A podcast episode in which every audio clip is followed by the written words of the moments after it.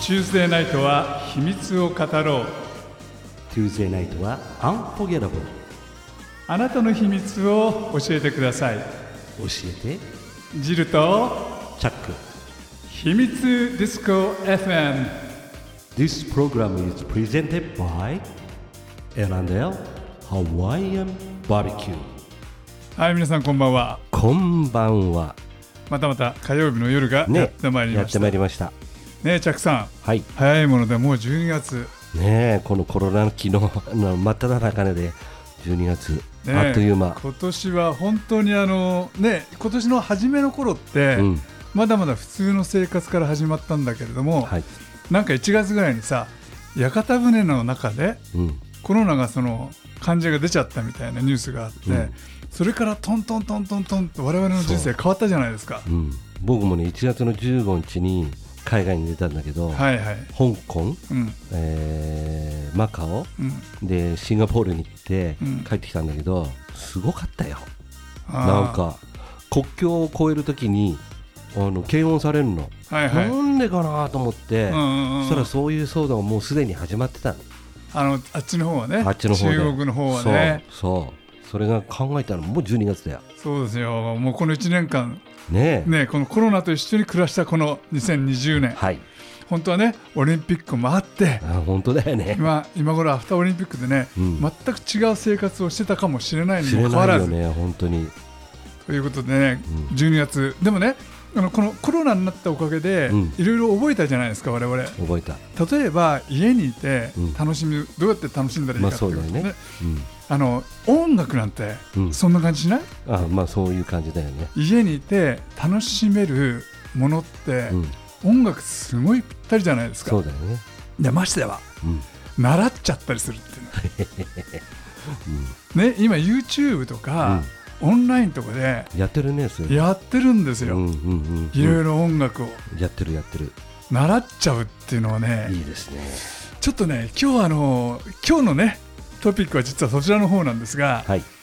うーんちょっと今音楽習ってみようかなってうんや思いっ始てめみてて、何をいやい や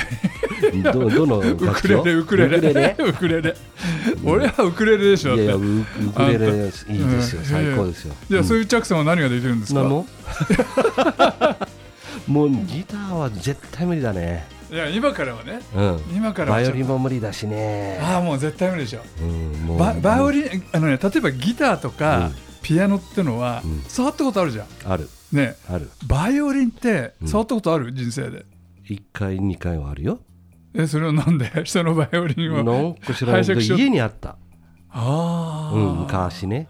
そういう家系なんだよね実はね、はいはいああなるほどなるほど、うんなピアるほノどもあったうちに、なるほど、うん、でも俺はダメだったあじゃあ今日は音楽の話もうどんどん出しゃばってください、はい、はねい、お家にバイオリンがある人ってあんまりいないもブんイーンっていうこうこうねあ そうなんですか、はいはい B アンでいいんです かわかんそなうないけんでどすかちょっと後でねゲストの先生に聞いてみたいと思います、では早速今日のゲストをご紹介したいと思います、はいえーバイオリニストはい女流バイオリニストの斉藤安住たまもさどうもよろしくお願いいたしまんす。よろしくお願いしますこんばんはこんばんこんばんははありがとうございますあの女流バイオリストっていうのいうこと言い方もおかしいのかもしれないけれど もなんかあの自分の中では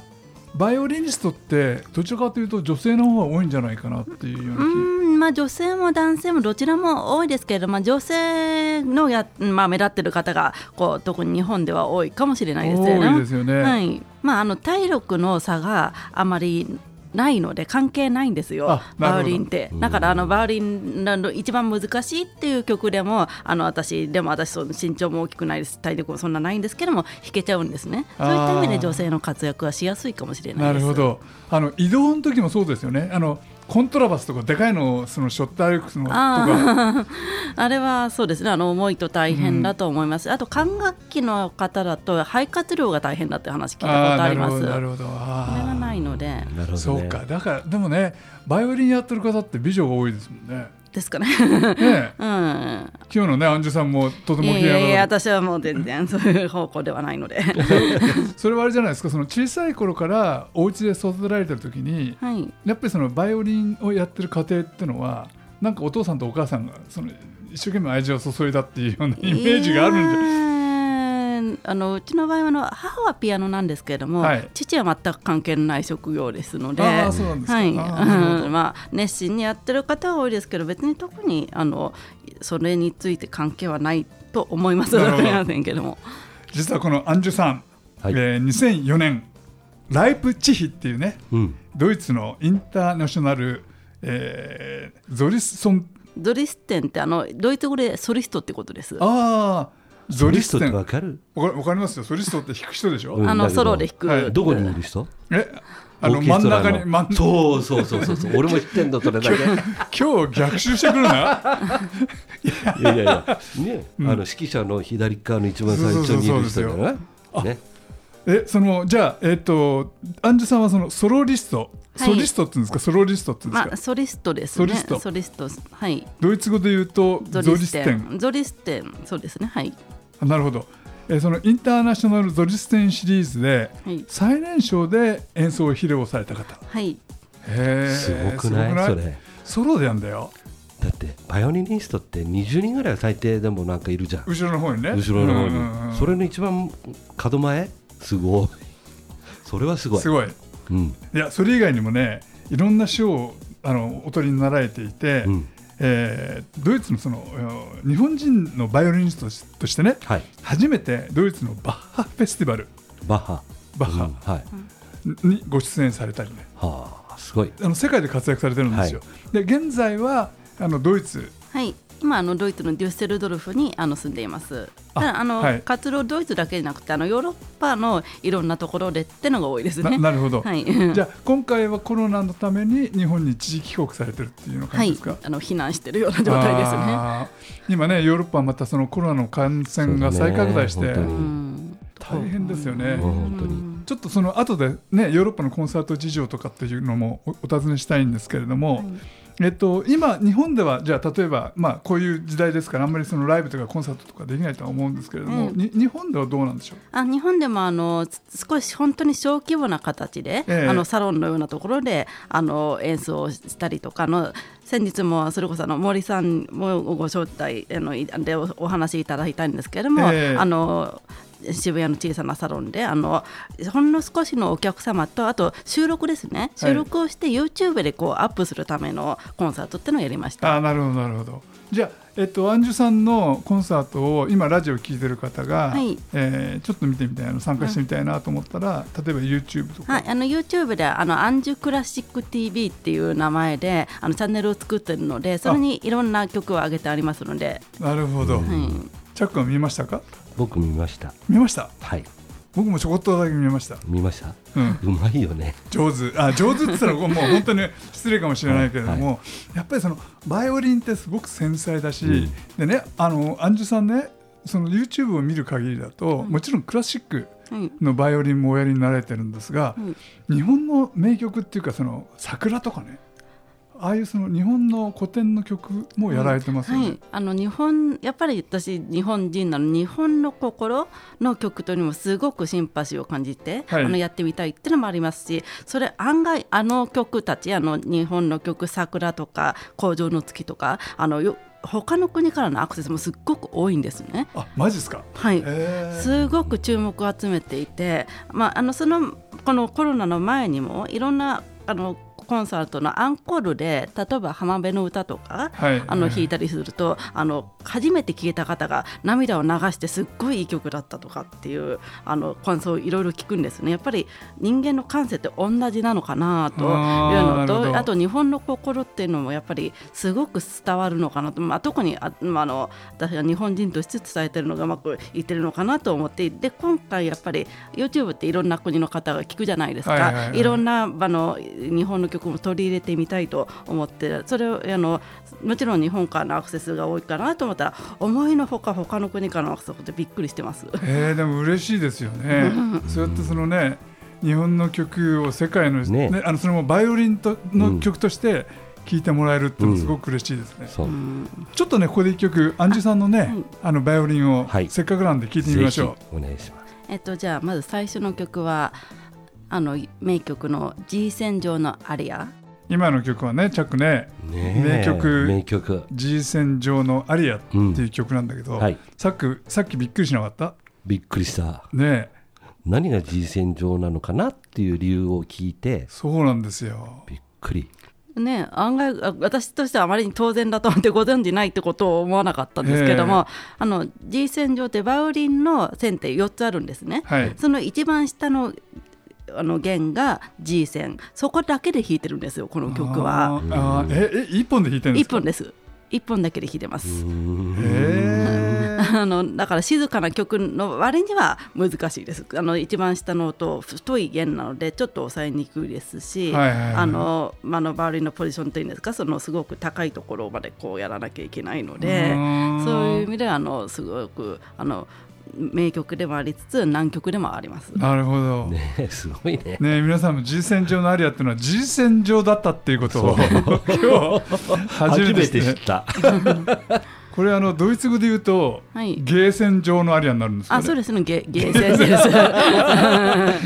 なるほどちょっと下世話になっちゃいます ねドイツ語と日本語が混ざっちゃうと、うんでもねあのアンジュさんね今のその曲を聴いてる時にバイオリンの音がすごく澄んでるじゃないですかありがとうございます。ストラテバリウスそうそうそうそうそうそう そう年代物であれきっとこれストラタバディウスでやってるんですかあこの録音はストラデバリウスじゃないですね。なんかこの前お聞きしたのはそうですよあねはれい、ねあのストラデバリウスであの録音しているものもあの YouTube にはアップしてますので、マジですか、はい、 よろしければあのでもあのこの今あのの録音の弾いたバイオリンも1771年生、はい1770年がベートーベンの生まれた年なのでその1年後に作ら れたはああのカルカッシーっていう名機です。なるほどすごいあのーすごく素朴な質問なんですけれども、はい例えばその世の中のすべてのプロダクトはいあのものっていうのは古くなれば古くなるほどまあいろいろ劣化したり使いにくくなったりうんまあ、するじゃないですかものによるもしれないですでけどもそのバことバイオリンとか弦楽器に関しては、はい古いものがどんどん値段が上がってますそうですねあのどんどん値段上がっていますねバイオリンに関しては、あのえオールドとあの新作とあって、まあ、新作のもちろん素晴らしいのもあるんですけれどもあのオールドの、まあ、300年とか経ったものの方が圧倒的に値段はついています。あのまあ、ななんでかっていう小説はあるんですけどやっぱりそのはい細胞の結びつき具合がなんか良くなっていくらしく響きが綺麗になるらしいんですね。へえあややっぱあのアンジュさんがそうやって自分でお弾きになられていて、はい全然違うんですかそうですね私はあのオールドバウリンの方があの好きですあの響きが全然深い音が出るのであ本当にでも例えばですよそれがその YouTube とか、うんその音域がある程度あの、ね、デジタルで今その音を送ると音域がある程度限られちゃうじゃないですか、えそうするとその微妙なお音質とか音感っていうのがいうん伝えることができないんじゃないでしょうか、えいや今のデジタルのものはすっごくかなりあのいい音質まで出るので、うんあのもちろん生で聞くのが一番ですけれども、はいはいはいあのいその YouTube とかあとスピーカーのいいのとか、うんそういったものを使うことによってあのあいいなって私自分でも思えるようなようにあの録音することはできます。あそうですかじゃあもう YouTube 見ましょうそれは ぜひあの、ねえ見ていただけるとありがたいです。ちなみにチャック、うんストラティバディウスストラテバリウスストラストラティバディウスストラディバリバウリス。 D ディストラディバリウスあです初めて知ねっ。たそれもいくらぐらいで売られてると思うそのといや取引高いのは1億とかじゃないのもっいやとですよね一応もっと安い方です安い方か、あの特に最近上がっていて5億とかすご10い億とかあの私もあのいあのもちろん私自分では持っていないんですけれども、あのいろんな財団さんからお借りしてるやつだとはあ 5, 5億円ぐらいのやつとかっていうのでおー持つだけで緊張はするんですけれども。しますよそすごいれねでも保険金もすごいらしくてもう保険金だけだって私払えないので、ええそちらに払っていただいてるっていうふうにしてます。だって人間って多分その5億円のものを持つっていうことはそうですほね。他のしものではプロダクトで絶対ないですよね多分5億円の家を持つとかねでも実際そのフィジカルには持てないじゃないですうか、ん、手で持てちゃうものって5億円する、だってすごいね5億10億当たり前じゃない、うんうんでもねでもねあのアンジュさんね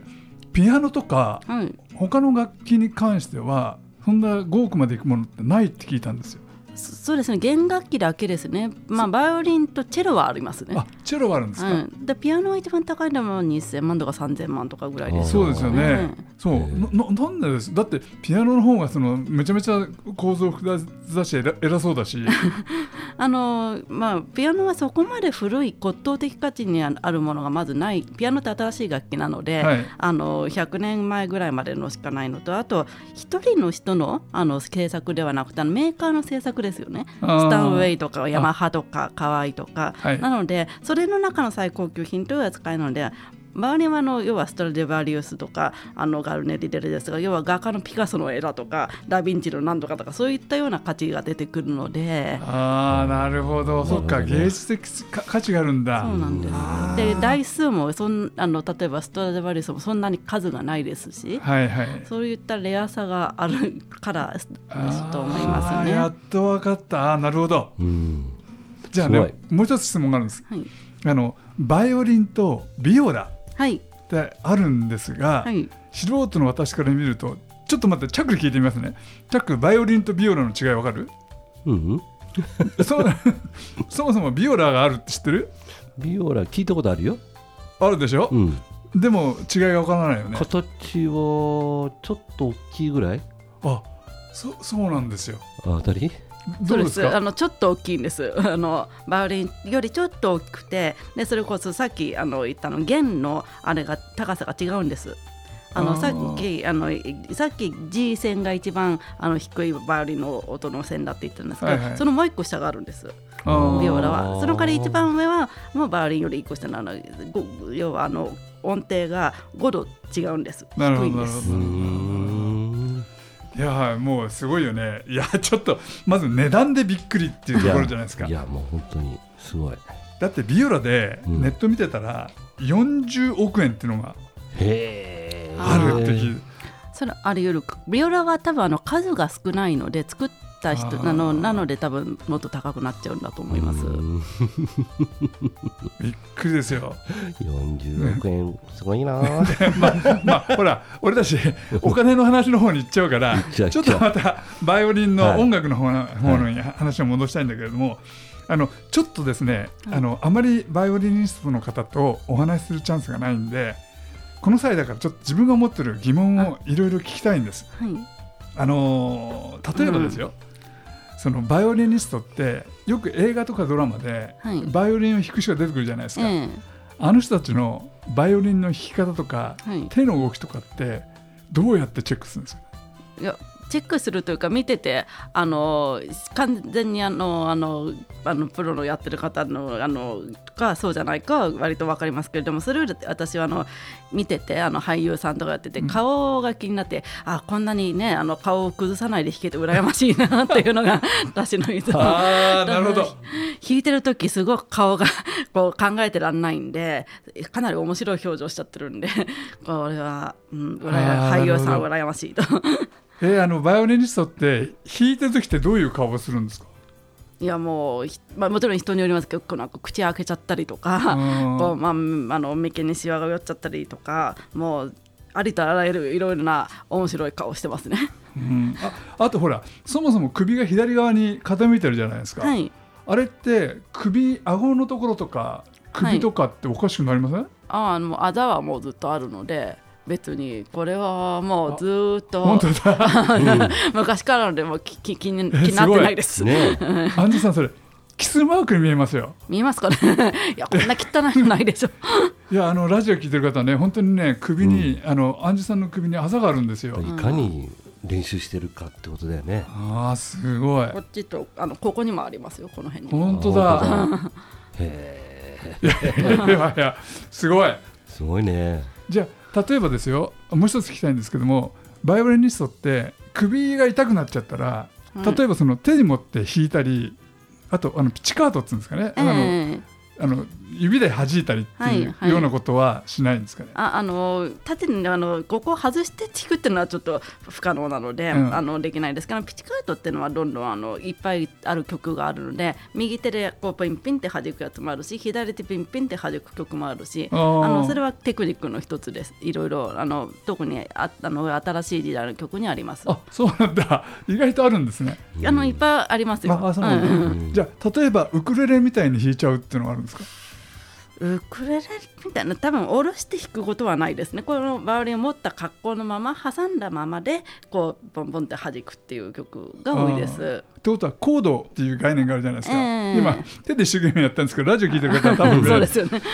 あのバイオリンっていうのはコードっていう概念はコールって概念ではないないんですですね音符で見てそのあのどこを弾くってママークがあのプラスみたいなマークがついてるのでここだとは左手で弾くんだっていうマークだとかそういうのがあなりるまほすどということであのディレクターの方から巻きが入ったんで、もう一曲ここでお届けしたいと思います、アンジュさんの曲ですご紹介くださいえっと、次はあのこれもすごくあの有名なあのバッハの名曲なんですけれども「シャコンヌ」っていうあの15分間に及ぶちょっと長い曲なので あのこれ全部お聞かせはできないんですけどあのこれの録音はあのドイツのあの私がデビューしたあのライプツィヒのあの教会バッハが死ぬまで28年間あの働いた教会で撮った録音なんですけども。 はい早速聞いてみましょこの曲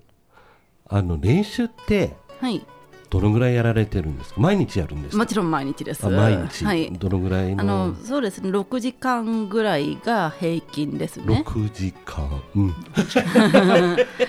すごいねうんやらないと指の刃先の皮が柔らかくあのうんか一回硬くなってきちゃって弾きにくくなってきちゃうんですよね。う、えーでも逆に指紋とかなくなっちゃいませんかあもう全然弦の跡がついてますよ。あじゃあもう指先例えばいろんなその悪いことしても指紋取られてあももうすごい絶対バレバレですね。逆にねすごいねあなるほど6時間 は素晴らしいでもその例えばですよすごいあの素人の発あの質問なんですけども、はいじゃあ素人がすごく練習し始めたら何時間ぐらいで情熱大陸を弾けるようになりますかそうですあね。の曲ねどのぐらいあの何時間やいできるかによりますけど、まあ数数ヶ月やってあのなんとか音を追うことは多分できるようになると思いますな。るほどやっぱ難しい、難しいうん、でもあのただよねあのあの博士太郎さんの演奏をウルスバレああいうふうに弾けるようになるとまたちょっといろいろあーまあもちろ大んそうですよ変ねだと思いますけれども、すごいな最後に聞い聞きたいんですけども、はい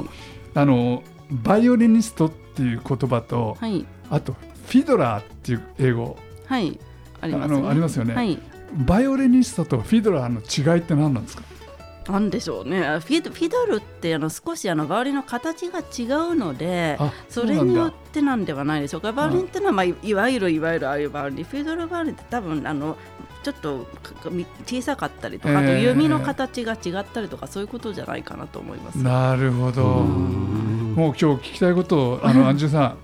んもうとことん聞いちゃって時間が全然足んなくなっちゃういや いやでも本当にありがとうございましたあのこういう無知な親父二い人えいえ あの何でもこうあの今回あのお呼びいただいてあのすごい嬉しかったです。えいえ私としても。あのもう一回そのどこの YouTube でどうやったら視聴ができるのかというのを、あはいラジオのあの皆さんにお伝えください、あのアンジュクラシック TV という名前であの YouTube チャンネルをあの作っております。あのサイトをアンジュ様持ってあの何でも Google でも何でも検索すればあの出てくると思いますのでよろしくお願いいたします。いやこれぜひ見るべきだよね本当だね、うん本当教養が教養がアップしますよそうですね、うん本当に、うんいろいろ曲の解説とかもあのテロップでつけてるので少しお楽しみいただけると思いまあす。はいそうですかわかりましたどうもありがとうございますどうもありがとうございます。今日ゲストにお招きしましたのは、えーバイオリニストの斉藤アンジュタマモさんはいそしてお届けしたのはチャックとジルでしたバイビーバイビーありがとうございます。ありがとうございました This program is brought to you by